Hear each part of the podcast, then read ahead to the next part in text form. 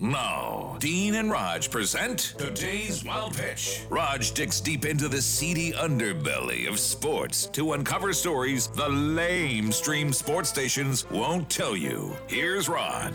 Here's today's wild pitch, and it's another event the lame stream sports stations ignore Rubik's Cube puzzles. I mean, it's a slow time of the year for sports, okay? A Nova Scotia teen set a Guinness World Record by solving 211 Rubik's Cubes, all while bouncing on a pogo stick. Wow. Just doing that is hard. Yeah. Did you ever try a pogo stick?